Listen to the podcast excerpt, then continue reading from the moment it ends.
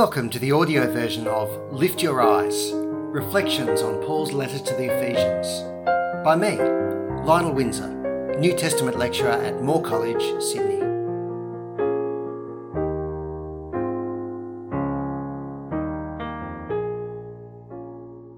Ephesians chapter 4, verses 4 to 6. The one and only God. You've probably heard about the many paths view of religion. The idea is that all religions, despite their differences, are ultimately united because they're all heading towards a common goal. However, the many paths idea isn't only about trying to encourage peace and toleration between religious adherents. It's about actually trying to find something overarching and philosophical that unites the religions all the religions are really paths to a common X.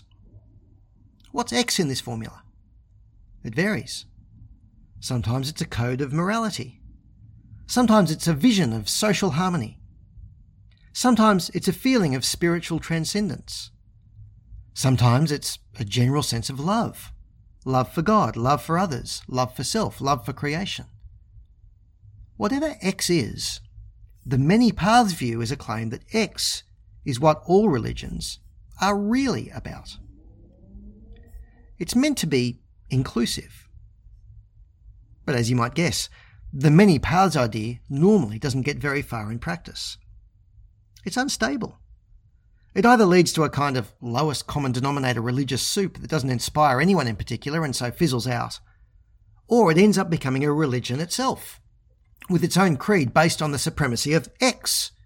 X being a particular version of morality or harmony or transcendence or love or whatever it is, thereby excluding everyone who doesn't agree with the supremacy of X. The point I'm making is that we can't avoid being exclusive, even if we want to. While we can and should seek to be peaceable and tolerant and generous, whenever we say that something really matters or is supremely important, then anyone who disagrees with us will feel excluded. The better question to ask is not whether a religious idea is inclusive enough. That's a dead end. The better question to ask is whether it's true. And in these verses of Ephesians, the Apostle Paul claims that something is both supremely important and true. He claims it's true for everyone, despite our differences. In other words, it's an unavoidably exclusive claim for unity.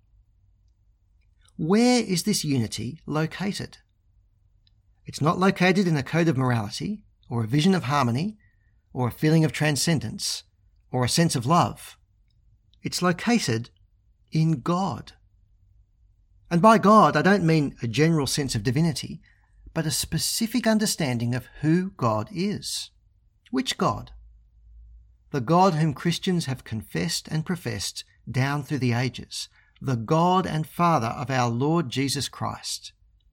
He is one God, and therefore he's the only God. Ephesians chapter 4 verses 4 to 6. There is one body and one spirit, just as you were also called in one hope of your calling, one Lord, one faith, one baptism, one God and Father of all, who is over all and through all and in all. Now, Paul says, There is one body and one spirit, just as you were also called in one hope of your calling. Paul has used all of these words previously in Ephesians to describe the mission of the gospel. The words one body and one spirit point back to chapter 2, where Paul was talking about the gospel based unity between Israel and the Gentiles, the other nations. The one body is the new humanity made up of these two previously hostile groups.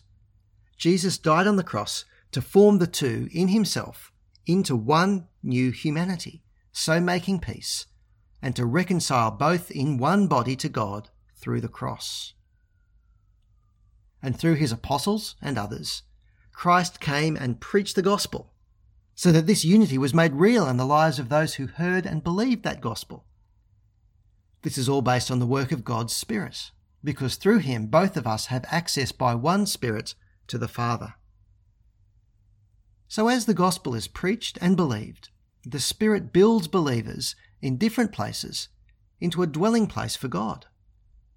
The words one hope also point back to the things Paul's previously said about the mission of the gospel. The early Israelite apostolic community were the first to hope in Christ, and through the preaching of the gospel, the Gentiles also came to share in this same hope. In other words, the gospel of Jesus Christ is a gospel that unites. That's because it's a message of salvation, peace, and hope for all who believe. It's a gospel that lifts us from the depths to the heights. It tells us that we're all sinners under God's wrath in need of salvation.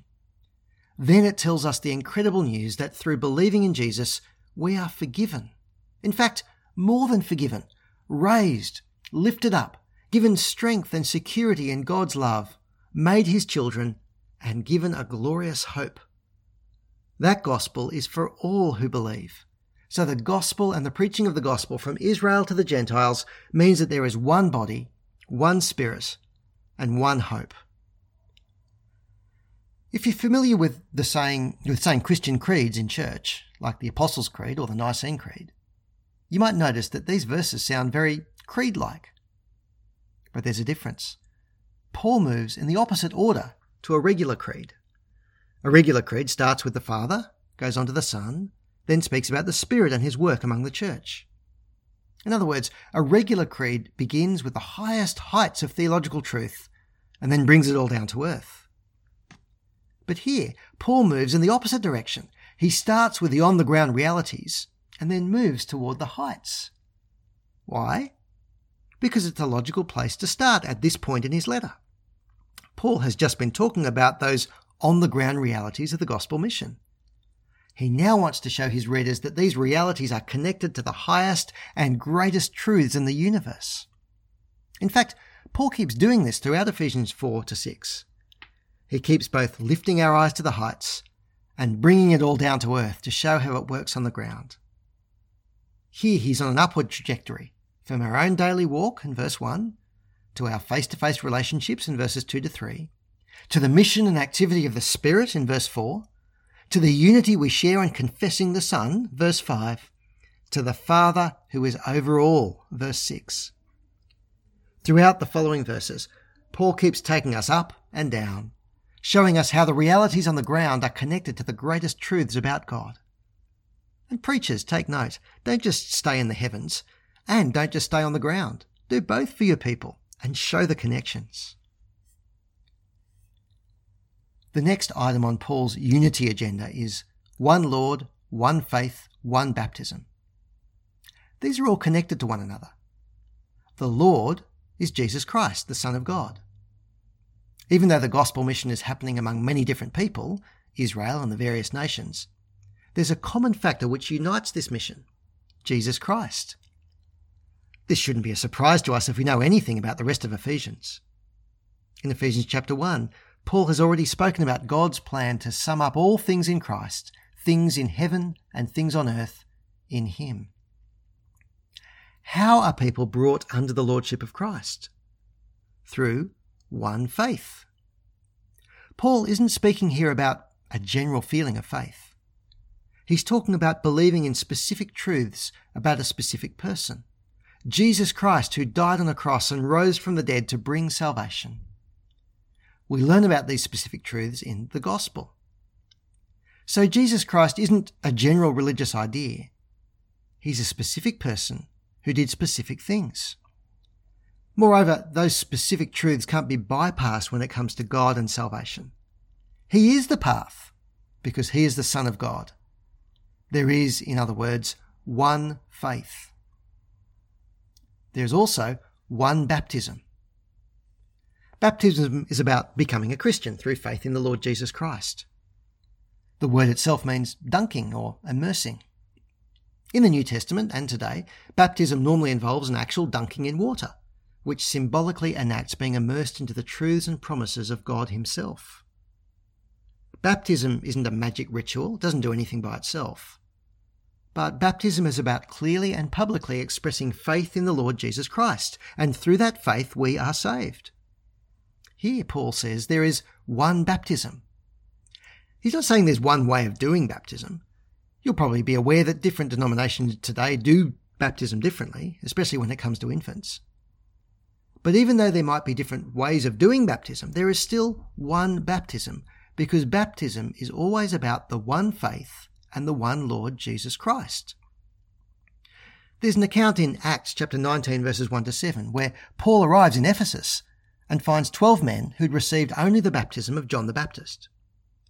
But Paul told them that this baptism was incomplete.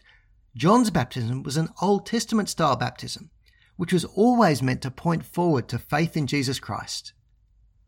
So Paul baptized them in the name of the Lord Jesus Christ, and they visibly received and were sealed with the Holy Spirit. This is the one baptism Paul's talking about here in his, his letter to the Ephesians.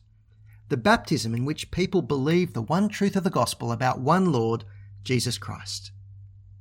Even though we're all different, and we may come to believe in Jesus in different ways, these differences don't change the fact that there is one Lord, one faith, one baptism.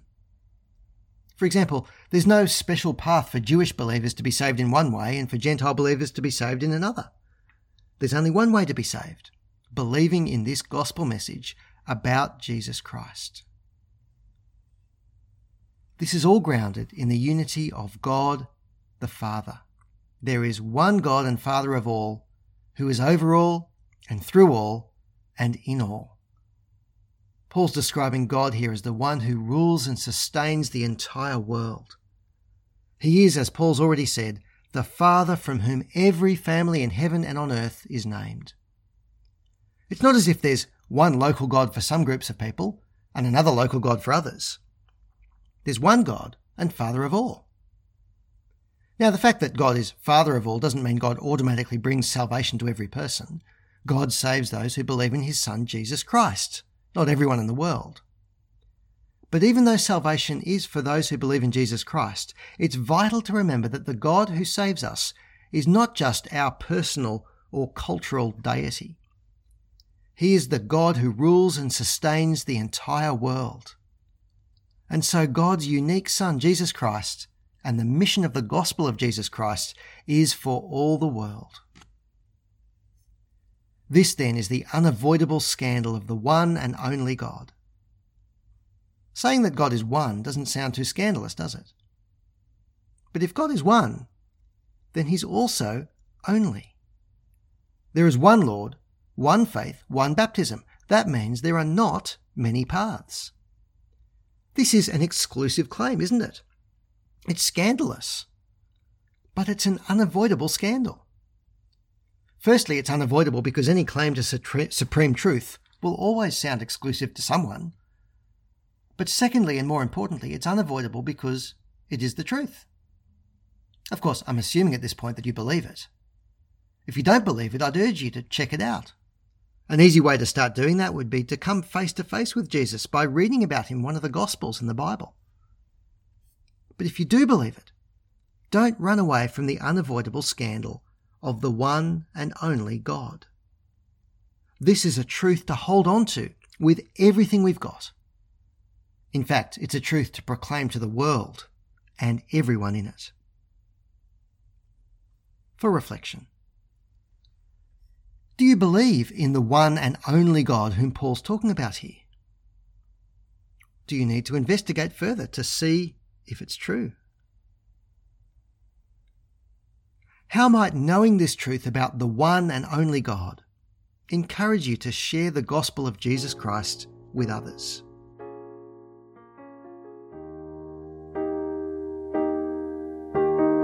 You've been listening to Lift Your Eyes, a lo fi audio podcast.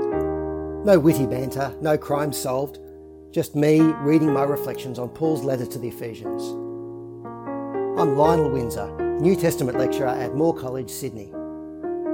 The text version of this podcast can be found at my website, www.lionelwindsor.net. Please check it out, subscribe, and share.